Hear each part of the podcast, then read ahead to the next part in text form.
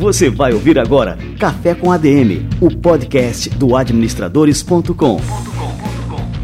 Apresentando Leandro Vieira.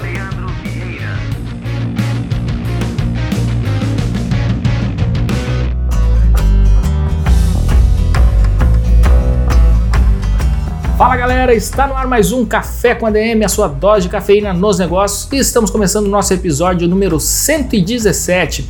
E hoje o nosso café com ADM está, como sempre, com uma cafeína extra forte. Eu vou conversar daqui a pouquinho com um casal de amigos super querido, que é o Christian Fuji e a Marcela Fuji, que são fundadores da B-Labs, uma aceleradora focada em empreendedorismo feminino. Fica ligado que daqui a pouquinho eles chegam por aqui. Antes disso, eu quero revelar para vocês quem ganhou o livro do Mil ao Milhão do Thiago Negro, o sorteio que a gente realizou no nosso Instagram. E atenção que rufem os tambores, quem ganhou foi a Juliette Lima, de Camocinho, no Ceará. Juliette, parabéns e faça ótimo proveito desse livro que é realmente fantástico. Se você participou dessa promoção e não ganhou, recomendo que compre o livro do Tiago Negro, do Mil ao Milhão, sem cortar o cafezinho. É realmente uma leitura recomendadíssima para quem quer botar suas finanças nos trilhos e ganhar, saber investir e multiplicar o seu patrimônio. Muito bem, galera, vamos receber a turma do CFA, o Conselho Federal de Administração, em nosso quadro semanal Somos ADM. Você vai ouvir agora Somos ADM.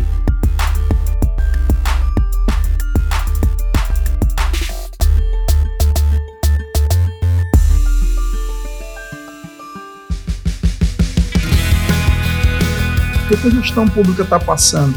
Agora mesmo estamos vivenciando aí um grande crime que foi Brumadinho, que não ocorreu agora. As autoridades já estavam cientes. Impactos é, foram gerados, é, responsabilidades precisam ser imputadas. E aí é onde entra também o um profissional da administração, quando entramos na seara da responsabilidade técnica.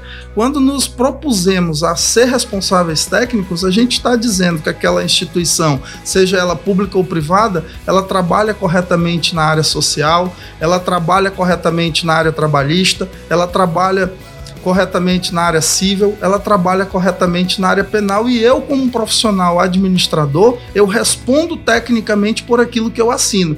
Nada mais justo que vimos é, nos noticiários ontem e anteontem que já foram presos os responsáveis técnicos que assinavam lá a barragem dizendo que elas não tinham problema algum. E a barragem, até ela romper, ela apresenta vários sinais. No último ano, inclusive, é, diretor Fábio, a gente teve aqui no CFA uma palestra chamada Cidades Resilientes, em, com apoio da Embaixada da França, que a gente discutiu exatamente isso. Com certeza. O CFA está muito preocupado é, com o meio ambiente, com a responsabilidade social. Eu costumo dizer que o profissional da administração, quando ele assume as organizações, ele passa, a partir daquele momento, ter uma responsabilidade social. Exemplo disso eu, eu costumo muito usar. Se você é um médico e vai para um centro cirúrgico operar uma pessoa e essa pessoa vem a óbito, por exemplo, o nosso presidente da República passou por uma cirurgia antes, ó. Se tivesse morrido, morria só ele. O mau gestor ele gera um impacto em toda a sociedade. Exemplo disso é o que estamos vendo na Venezuela. Um caos social sem tamanho, sem proporção por falta de gestão. Então a gestão, seja ela em qual âmbito ou seara que atue, é extremamente importante. Falta a sociedade agora reconhecer isso e reconhecer os profissionais que são habilitados a atuarem nisso.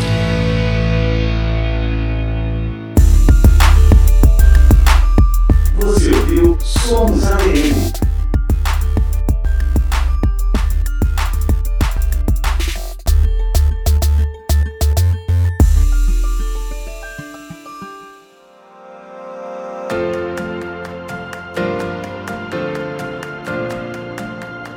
Este quadro é fruto de uma parceria exclusiva entre o CFA e o administradores.com. Confira sempre as novidades do CFA entrando em cfa.org.br e também na nossa seção Somos ADM lá no administradores.com. Muito bem, vamos receber os Fuji agora aqui no nosso programa. Marcela Fuji e Christian Fuji, os fundadores da Bilabs. Vamos lá.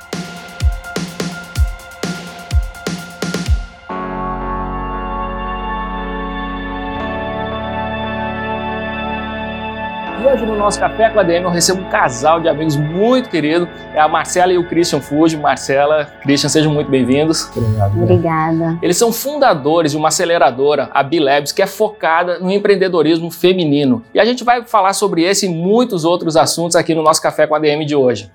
Eu queria contar um pouquinho para o pessoal a história de vocês. Né? Então, vocês têm uma experiência internacional vastíssima, em multinacionais, uma experiência corporativa muito grande. A Marcela também é, nesse mercado é, corporativo e depois também migrou para o varejo é, como uma franqueada da Copenhagen. E é, recentemente vocês fundaram a B-Labs. De onde é que surgiu essa ideia? Queria que vocês contassem, né? E qual que é o propósito da aceleradora? Primeiro, Leandro, é um prazer estar aqui, muito bacana mesmo. Na verdade, a, a B-Labs, ela nasceu, eu costumo dizer que ela nasceu de alguns ciclos que nós eu particularmente e o Christian, a gente vem encerrando na vida pessoal e na vida é, profissional também, né? Eu tenho 12 anos de experiência no mundo corporativo, é, mais fora do Brasil, é, em alguns países. E quando a gente decidiu voltar para o Brasil, eu decidi investir no empreendedorismo e no varejo. Né? E aí eu fui testando algumas teorias, vi que é, eu não me adaptava com o manda quem pode, obedece quem tem juízo e acreditei muito num estilo de autogestão. E aí eu insisti nisso e hoje eu tenho um modelo de autogestão numa loja de varejo, numa loja de shopping. Quando eu alcancei isso, quando eu vi que isso é possível numa loja de 20 metros quadrados, e não só isso, né? Na verdade, são vários propósitos e princípios, e encerrando esses ciclos, eu consegui algo tão bacana eu falei, meu, por que só aqui? Né? Por que, que a gente não consegue levar esses princípios, esses propósitos para fora da loja, né? Junto com isso, com alguns outros ciclos da vida pessoal, e aí você fica naquela, e agora? E agora, né? Então acho que foram alguns meses pensando o que, que você pode fazer, o que, que eu posso fazer para contribuir. É, é, clichê, é clichêzão, assim. Nem tudo na vida é original, né? Mas o que, que você pode fazer para acho que é aquele momento na vida que você fica pensando, mas não sei se é a crise da meia-idade, eu já tô com 40 anos, mas é que, que, muita coisa não é só dinheiro, muita, você quer realmente fazer alguma coisa pelo mundo, né? E aí acho que foi quando o Christian entrou também. Bom, na verdade, voltando um pouco, né, a gente em 2002, né, a gente, uhum. foi, a gente foi pra Suécia, e eu de família tradicional japonesa, você tem aquela educação mais rígida, né, onde as diferenças entre homem e mulher já é, já é mais acentuada, mas você não percebe, né? Você está dentro desse do círculo, círculo familiar e você vive, simplesmente vive. Aí depois em 2002 a gente foi para a Suécia e aí você é inserido num ambiente igualitário, assim, muito forte. E aquilo passa a ser meio que natural, né? Eu trabalhei assim 20 anos em empresas suecas e aí você vê que é, eles levam muito a sério esse, esse negócio de igualdade, de, de, paridade de gêneros. Tanto que, só um exemplo, a minha última empresa, eles, é, eles lançavam anúncios contratando pessoas mais focadas somente em mulheres quando eles viam um desequilíbrio interno dentro da empresa.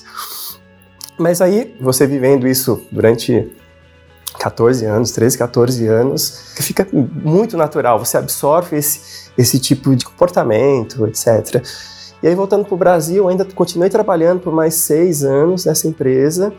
E aí a gente pensou, eu acho que a gente podia fazer alguma coisa para melhorar esse, essa disparidade aqui no Brasil. A gente podia trazer alguma coisa de fora, usar toda essa experiência no mundo corporativo, nesse ambiente social mais igualitário e, e fazer alguma coisa no Brasil.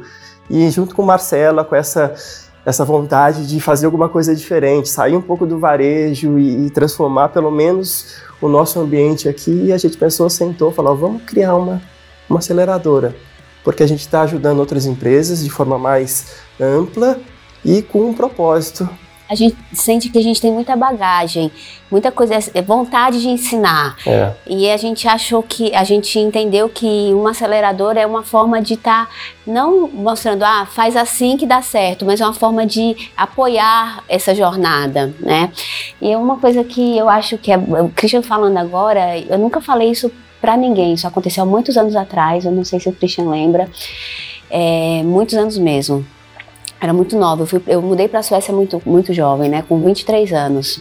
Eu comecei a trabalhar na, numa empresa multinacional e eu recebia muitos clientes. Na verdade, um dos meus trabalhos foi quando eu me apaixonei por gestão de projetos. Sou formada, sou formada em Direito e não me identifiquei nada, né? nem tirei o AB. E quando cheguei na Ah, Suécia... Somos colegas também. É. Tanto do direito como na administração. Né? É. Você também é administradora, né? Não, não sou formada em Ah, não é administração. formada em administração, Não, eu sou formada em Direito e na Suécia eu tirei minha certificação em gestão de projetos. Aham. Eu me apaixonei por gestão de projetos, eu tive esse primeiro contato lá. Eu nem sabia que existia gestão de projetos, para ser bem sincera, quando eu me mudei para a Suécia. Eu tive uma experiência no comercial aqui, no ABN AMRO Bank. É, gostava muito desse contato comercial, mas eu tive essa oportunidade de ir para a Suécia e comecei a trabalhar na ABB com gestão de projetos e recebia clientes para estar inspecionando os, alguns dos equipamentos assim. como o Christian falou, você nasce, é, é criado aqui no Brasil e você está inserido nessa cultura que você sempre, sempre Você não questiona. Não questiona, Por que, porque que as coisas são assim? É, né? Exatamente. E numa dessas inspeções, o cliente estava lá e ele começou. Um comportamento que para mim sempre foi normal. E um dos, dos meus chefes, um sueco na época, percebeu algo que não estava, para ele, não estava muito nos estándares, que era na verdade o cara dando em cima de mim. E que para mim aquilo. O cara era cliente, eu já era casada, mas para mim aquilo era algo que Corriqueiro. corriqueiro. e aí, uma das atribuições era que a gente tinha que levar o cara para jantar. Tinha não, era uma cortesia, uma cordialidade, né? A gente tava, era brasileiro, tinha que. No outro dia, meu chefe, ele, ele era brasileiro, meu chefe era brasileiro e já morava muitos, muitos anos na, na Suécia. Você já vê a, a mudança de, de, de mentalidade, de cultura, e ele me chamou e perguntou se realmente tinha acontecido. Ele escutou que tinha. Não, a, a queixa não veio de mim, para você perceber como que é, né? Eu falei, realmente aconteceu. Ele que me conseguiu me enxergar a gravidade da situação, do assédio que tinha acontecido. Eh, fizemos uma queixa formal para a empresa aqui no Brasil. Essa pessoa nunca mais foi à Suécia, nunca mais fez. eh, recebemos uma desculpa formal da empresa. Mas o que eu estou querendo dizer é como a gente, numa, assim como o Christian mencionou essa questão da cultura inserida que ele foi criado e como eu passando pela situação, um chefe meu precisou me atentar para a situação, né, de um assédio que eu nem percebi que estava acontecendo comigo, né? Então assim, é, foi algo realmente muito marcante para mim e que é só agora que eu consegui lembrar disso. Como é que você consegue numa cultura que é tão igualitária que esse ano a Suécia ela foi por o terceiro país mais igualitário do mundo de acordo com o Gender Gap. O Christian me falou, isso foi, assim, vocês foram para lá em 2002. Então a gente já está falando em quase 20 anos. Vamos arredondar Uhum. aqui a conta. Vocês acham que a gente está se aproximando desse modelo sueco ou a gente está muito distante disso agora aqui no Brasil? Ai, Leandro. Porque são 20 anos, né? Não é- Não é possível 20 que a anos, sociedade não 20 evolua em 20 anos, né? Leandro, é, o ano, finalzinho do ano passado tem um ranking que se chama o Gender Gap Ranking. Dia 17 de dezembro, eu lembro inclusive da data porque foi um dia triste. É, saiu o de 2018. Nós caímos cinco posições. O Brasil caiu cinco posições. Caímos do 90 para o 95. E nesse ranking ele é analisado diversos aspectos, né? É, o acesso da mulher para economia, educação, influência na política, na economia, é, então algumas outras notas, né? Então o que eu posso te dizer é que a gente é esperançoso e que a gente continua é, acreditando que a gente vai chegar lá. É interessante porque a gente pode pensar, não, Brasil, país de desenvolvimento, uma cultura muitas vezes estagnada, mas se a gente vê países como Ruanda e países como Filipinas entre os top 10 desse ranking, né? Então a gente vê que muita coisa a gente consegue fazer, mesmo sendo um país uh, super desenvolvido, rico, etc. Acho que a gente caminhou muito, a gente caminhou muito nesse sentido, mas ainda tem muito, muito para melhorar. Com certeza. E quando vocês fundaram a aceleradora, eu fiquei muito é, feliz e parabenizei vocês pela iniciativa, porque vocês se dedicaram a um público, né, o público feminino, é, com essa proposta de fomentar um empreendedorismo é, nesse público, entre as mulheres. E quando a gente fala na questão é, empoderamento feminino, para mim não existe é, nenhuma forma é, na nossa sociedade de empoderamento que seja maior do que o empreendedorismo, porque o, o, empreendedor, quando ele se dedica a colocar um negócio, a investir, a assumir riscos e tal, isso é o próprio empoderamento. A pessoa tem que se empoderar, ela tem que se autoconhecer, conhecer suas forças e tudo mais.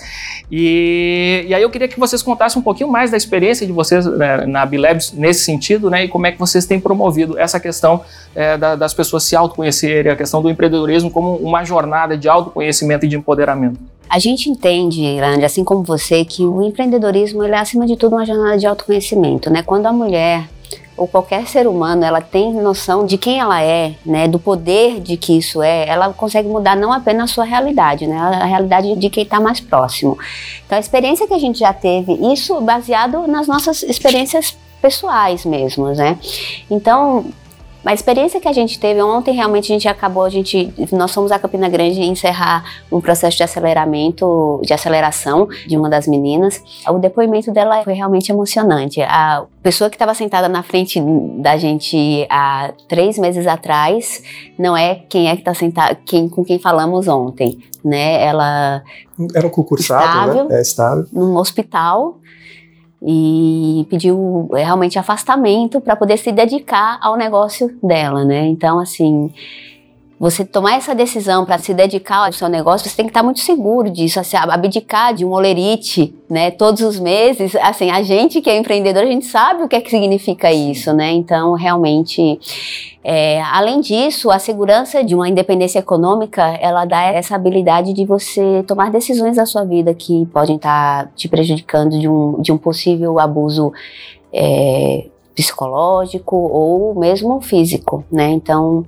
é isso que a gente tem aprendido. A gente tem certeza que a gente pode contribuir nesse sentido. A gente recebe assim muita ligação, muito contato de, do Brasil todo, né? E a gente vê histórias, ouve histórias assim de pessoas assim, uma, uma menina do Pará que, que tinha muita dificuldade, tem uma empresa de, de alimentos, né? Que que ela queria, ninguém acreditava nela, que ela precisava daquilo, e ela ia atrás de aceleradores em São Paulo, em todo lugar, e ninguém é, realmente apoiava, dava esse suporte para ela e ela se sentia muito angustiada. Mesmo a menina de Recife falou: olha, a gente procurou algumas empresas, mas só pelo fato de eu ser mulher, eu nem era recebida muitas vezes.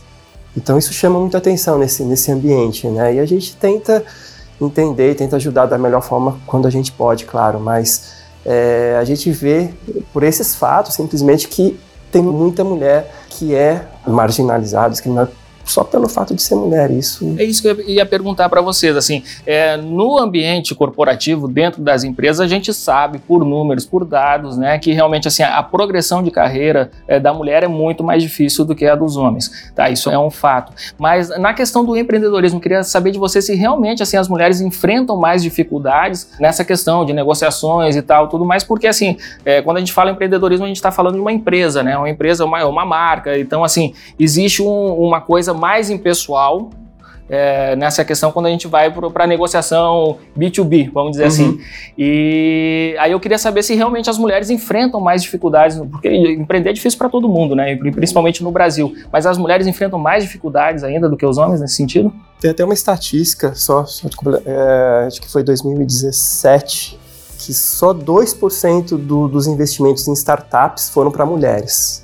Então, acho que foi 52, 58 bilhões de dólares para startups criadas por homens e 2 bilhões, alguma coisa assim, para mulheres. Você tem essa estatística né, é. que mostra em números que realmente os investimentos ainda são direcionados para empreendimentos liderados por homens, né? E aí você me pergunta na prática, né? Vamos dizer, Marcelo, o que que você sente? Né? Tem alguns termos que são bem, que estão sendo usados agora, né? Como o mansplaining, interrupting, né? É, ah, Marcelo, o que é um interrupting? É a impossibilidade de uma mulher estar tá expondo as suas, as suas opiniões dentro de uma reunião. Assim como eu coloquei eu não sei nem se eu deveria ter, fiquei pensando aqui, colocado aquele exemplo no começo da entrevista, é, porque acho que foi uma coisa muito significativa. Eu não tinha nem noção, eu tinha 23 anos, eu não tinha nem noção que estava sendo assediada, mas no meu mundo corporativo, Eu tomei por muitos anos é, conta do, dos mercados asiáticos, da China. E eu lembro como se fosse hoje, tivemos um dia cheio de reuniões e sempre a única mulher. E fomos comemorar numa aquelas é, prédios verticais, né, cheio de sala, mesa redonda, só eu de mulher porta fechada, com vinhos de arroz tal. Você não consegue falar. E se você falar, você não consegue falar por quê, né? Se você, você não tem força, você não tem. Então, assim, as dificuldades são, são essas. Eu acho que são, as dificuldades são históricas, as dificuldades são. São dificuldades que você sempre teve, e isso no mundo corporativo. No empreendedorismo, eu acho que são as mesmas dificuldades, só que talvez elas se acentuam ou não você é o seu negócio. No corporativismo, você ainda tem toda aquela estrutura por trás de você, né? Então, no empreendedorismo é você. Se você não for, então talvez você tenha mais sangue nos olhos e você tem que estar tá ali. Então, talvez você vai gritar um pouco mais, talvez não. É... Os preconceitos vão ser os mesmos, porque as pessoas ainda olham você, ainda vão comentar a tua roupa, ainda vão olhar, olhar para você, ainda vão elogiar a tua beleza ao invés de elogiar o quão inteligente você é. Então, assim, são é, remarks, né? Coisas que você passa no dia a dia. Então, os desafios eu acho que são os mesmos, né? A gente só tem que ir lá realmente. E eu acho que quanto mais você levantar isso e deixar isso mais evidente, acho que vai ficando mais fácil para você ir desconstruindo esses preconceitos. Um homem, ele muito certamente, às vezes ele não sabe que está fazendo uma interrupting. Muitas vezes, apesar de vocês serem acusados, porque foram criadas da forma que foram criadas. Mas precisa imaginar as nossas reuniões, porque são duas mulheres e um homem. ele fala, mas isso aqui não é mais verdade, são duas mulheres assim, né? Mas é, se você educar, né, acho que a palavra é essa, se você educar esses preconceitos e esses conceitos, né, eles vão ficando mais evidentes, ficam mais, mais fáceis de serem desconstruídos. É importante falar, né, nesses conceitos, é importante que as pessoas entendam, mas é muito de bom senso também, né, de todo mundo. Então, o homem, se está interrompendo, é questão de deixar ter a oportunidade de todo mundo falar, de entender, de, de construir. Eu acho que é muito da cultura nossa hoje isso, né, da América Latina em si, né, a gente não pode nem falar de Brasil, da cultura latina, do machismo, do cara que tem que ir lá se impor tal. Questão de bom senso, de. de, de acho que a chave é educação. Educação, sabe? Eu acho educação. que você. É, a gente não precisa nem falar de empoderamento feminino e tal, mas é educação, bom senso, de. É educação. É muito importante você ter termos para isso. É muito importante porque assim como nós temos dois filhos, né, Yuri e Yasmin, com certeza eles vão crescer com outros conceitos, né. Eu tenho dois sobrinhos, falando de gerações, Yuri e Yasmin tem 10 e 13 anos, eu tenho dois sobrinhos de 23 e 26 anos. Os conceitos são totalmente diferentes, são 10 anos de diferenças, né. Então, eles ainda eles precisam ser educados, né? Então, termos como main interrupting, estou falando main interrupting porque e main explaining, que é o, o termo de você tá o homem está explicando coisas que as mulheres já sabem, ele talvez seja um pouco agressivo para quem não entende o que, que é esse termo. Mas se você não olhar ele com olhos de agressão e tentar entender e talvez ter um pouco de consciência, não, deixa eu prestar atenção, será que eu estou fazendo isso mesmo? Talvez juntos a gente consegue um ambiente um pouco mais friendly para as mulheres no ambiente do empreendedorismo feminino.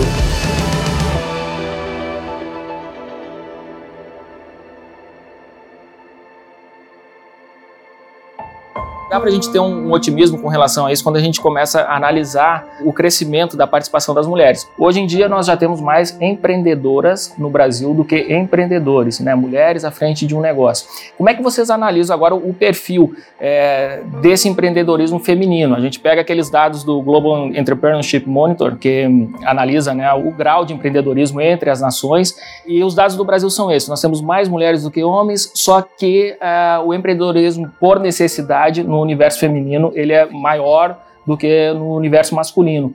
E, e, tem também outro dado, né, que os empreendedores homens eles têm mais facilidade, né, de se estabelecerem do que as mulheres. É, quais são as razões disso aí? Na verdade, a, o empreendedorismo por necessidade, a mulher ela vai ter que se virar, né? Justamente aquele, a questão da independência econômica. E só que ela é, fica muito no informal. Ela tem muito medo de dar esse passo. Quais são assim, os perfis de negócio? Então, assim, maioria, salão de beleza é muito comum. Salão de beleza, bolo, né? Sim. Esses dias a gente recebeu, briga, é, brigadeiria, a gente recebeu muito bacana. Ela estava se aposentando e o sonho da vida dela era fazer, for- não sabia nem que tinha, mas forminha de docinho para festa. A mesa fica tão linda, eu nem sabia, mas embaixo da mesa tem uns, umas forminhas, então essas forminhas, mas bolo, brigadeiro, é, muita essa questão de culinária também. Acho que é mais isso. É, Varejo de roupa. É, também. algumas é, vendendo camiseta, Sim, camiseta sim. é, camiseta, t-shirts, t-shirts. t-shirts, Então, é, Só que ela Comida, dá esse, ela dá esse passo para a formalidade é muito difícil.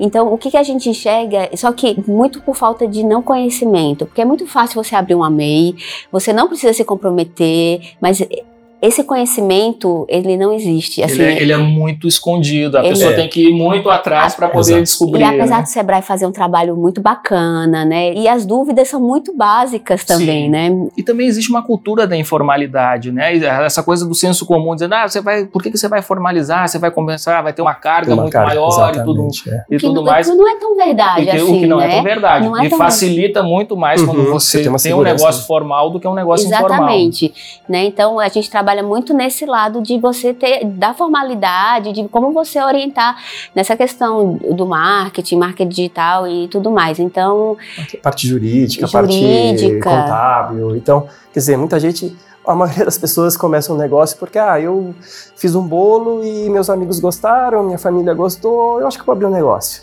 Eu tô precisando. Quer dizer, você acaba.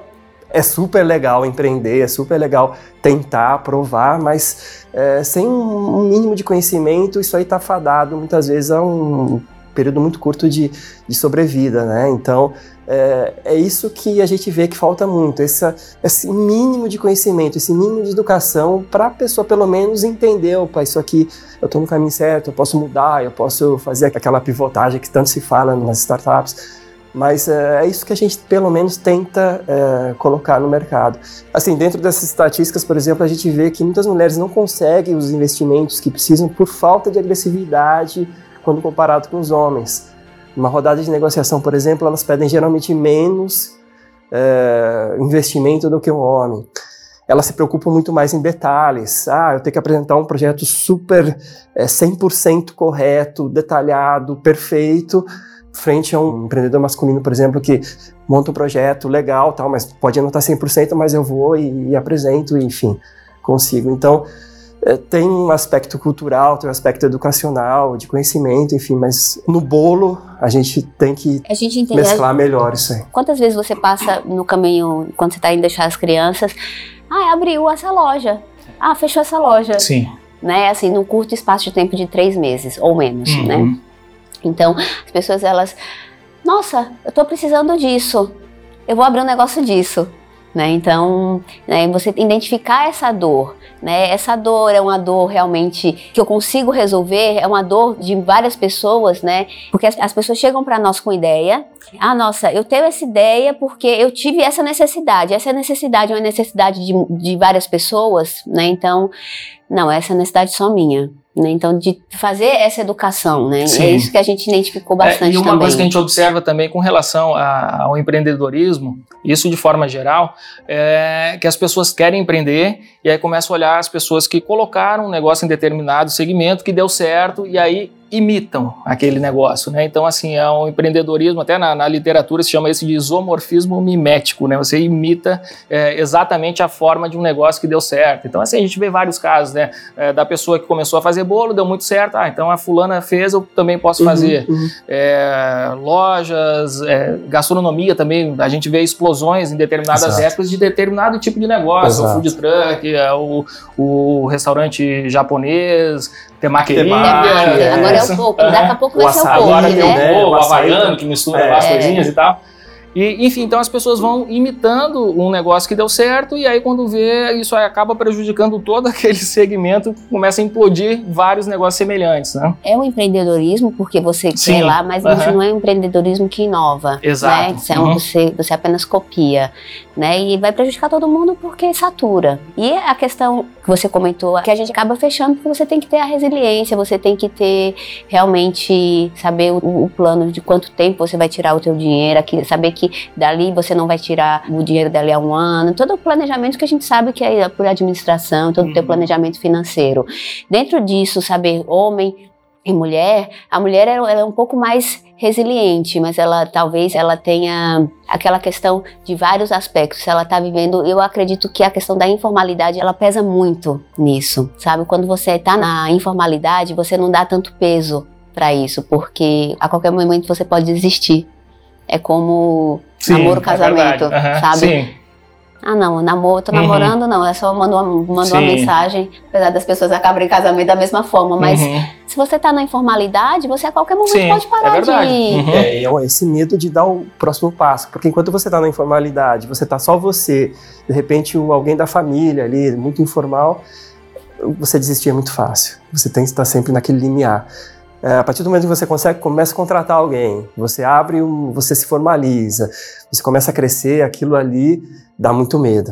Dá, É, dá, medo, dá mas, medo. é, mas quando a pessoa assume esse risco, eu acho que acaba é, também criando um senso de responsabilidade, porque você é responsável não só por si, mas também pelas pessoas que embarcaram né, na- no seu projeto, na sua ideia, no seu sonho. Eu acho muito importante. Uhum. Para mim, acaba ajudando, é muito mais aquela coisa. As pessoas falam, ah, é, por exemplo, que no começo da vida, é, um casal jovem ter um filho, que isso atrapalha os planos. Para mim, é o contrário, isso ajuda, porque no momento que você tem é, mais uma pessoa que você é responsável, ali você tem que uh, trabalhar para Exatamente, poder dar conta. exatamente. Né? E a mesma coisa dentro da formalidade. Uma empresa, quando você tem um grupo de pessoas que dependem de você, então pronto, aqui a gente não pode desistir tão fácil, né? Exato, e esse é exatamente o que a gente tenta fazer: instruir essas pessoas para que se dê esse passo e cresça da melhor forma possível.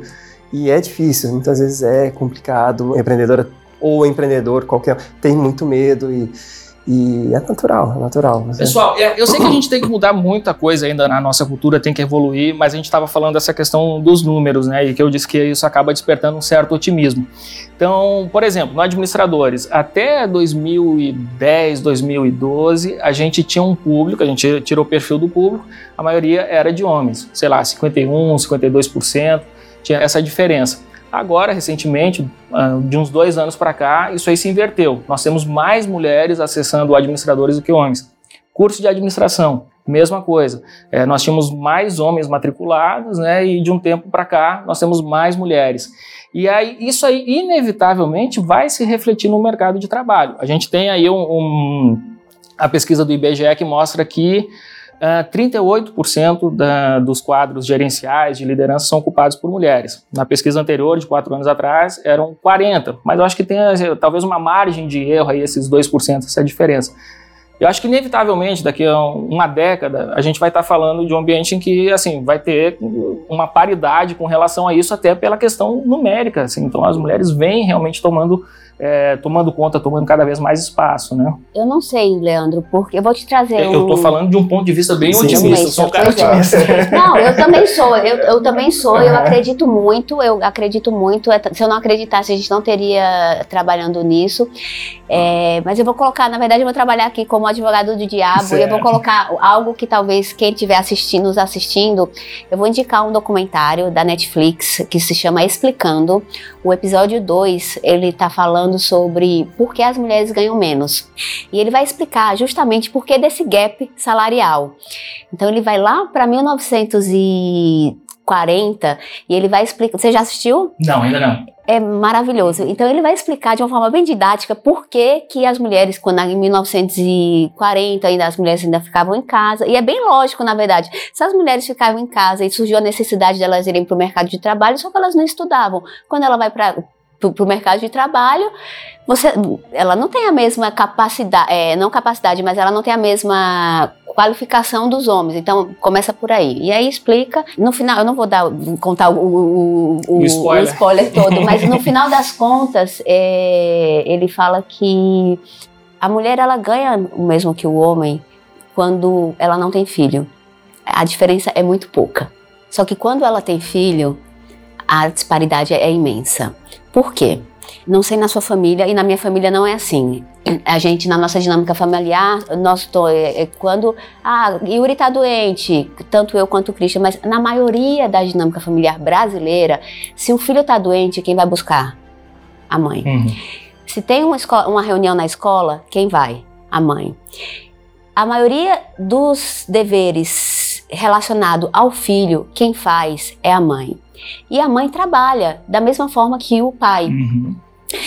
E isso faz com que a mãe ela não tenha as mesmas oportunidades que o pai dentro do ambiente de trabalho. Isso a gente está falando tanto no ambiente corporativo quanto no empreendedorismo, porque se você empreende, você também tem que estar tá lá. É, Verdade. Né? Uhum. Então, no final, é, qual é a conclusão? A conclusão é de que a consciência dos homens é que tem que se mudar quando se diz respeito à criação dos filhos. A responsabilidade é a mesma, né? Então, de levar para a escola, de levar para o médico, de saber que você tem tanto a responsabilidade de ir numa reunião de uma escola e de tantas outras coisas que eu não vou enumerar aqui. Então, inclusive, eles colocam a Finlândia, que recentemente conseguiu aprovar é, no Congresso as, uma lei de multar as empresas que não pagarem igualmente as mulheres e homens, né? E Ruanda. A Ruanda, ela é o quinto país mais igual no mundo. Não sei se você sabe, mas pela necessidade na última guerra Sim. civil que teve, os homens foram dizimados, então eles tiveram que inserir as mulheres no mercado de trabalho. Então, por isso que eles tiveram que fomentar, né? É uma história linda. E a Finlândia, porque é maravilhoso. Porque é a Finlândia, né? Então, do ladinho lá da Suécia. Então, assim, a conclusão do seriado é esse, né? Então, é educação, realmente, essa consciência dos homens. Então, eu, na última palestra que eu dei no Startup Grind, ano, no final do ano passado, me perguntaram uma, uma pergunta de responsa. Eu falei, poxa, que responsabilidade. É, Marcela, se você pudesse responder, que, qual conselho você daria para os homens para mudar essa realidade? Aí eu, putz, Sério estão me perguntando isso? Que responsa, né? E eu falei justamente isso, é de tentar mudar essa, essa consciência, né? Porque apesar de a gente estar tá falando muito isso, ser um assunto muito Enquanto essa consciência a gente não muda, porque é diretamente, sabe? Eu sei que a gente está falando de empreendedorismo, mas isso é diretamente ligado a. Porque quando a mulher tem que sair do trabalho, quando eu tenho que sair, estou numa reunião, fechando um negócio com meus fornecedores, e eu tenho que sair para buscar meu filho que está doente na escola, eu perdi aquele momento. Eu perdi uma oportunidade de crescer na minha empresa. Né? Então, enquanto a gente juntos não consegue mudar essa, essa consciência, a gente não consegue dar esse avanço. Mas se a gente juntos consegue mudar essa consciência, é um passo grande que a gente consegue.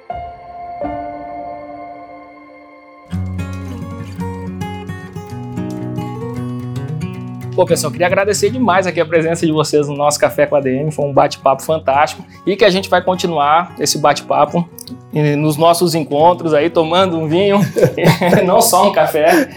E foi muito bom. E Quero agradecer também aí você, nosso ouvinte, nosso espectador.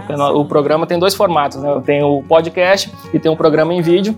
E agradecer também por você ser membro do Administradores Premium. Espero que você tenha gostado e mande aí o seu feedback pra gente. Valeu, pessoal. Até a próxima.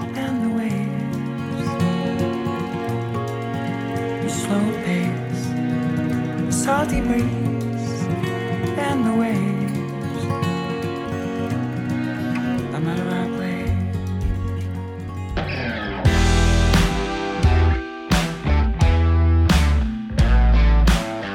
Sensacional esse bate-papo aqui com o Christian e com a Marcela.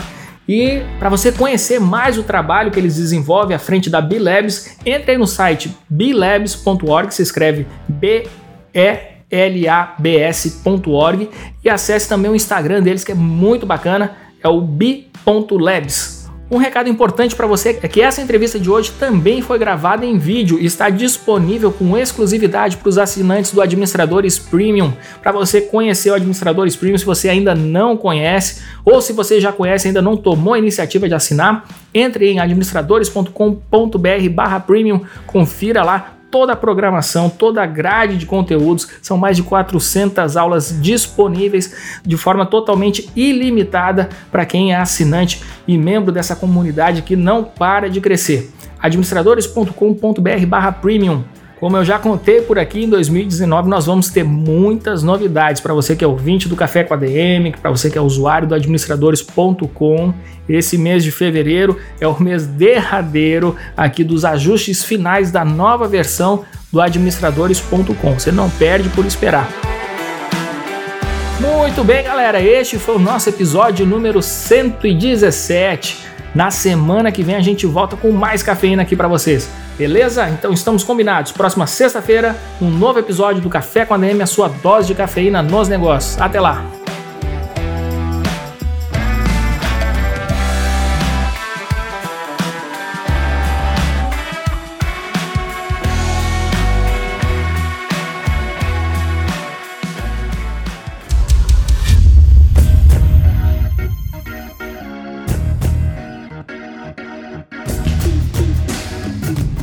Você ouviu Café com ADM, o podcast do administradores.com.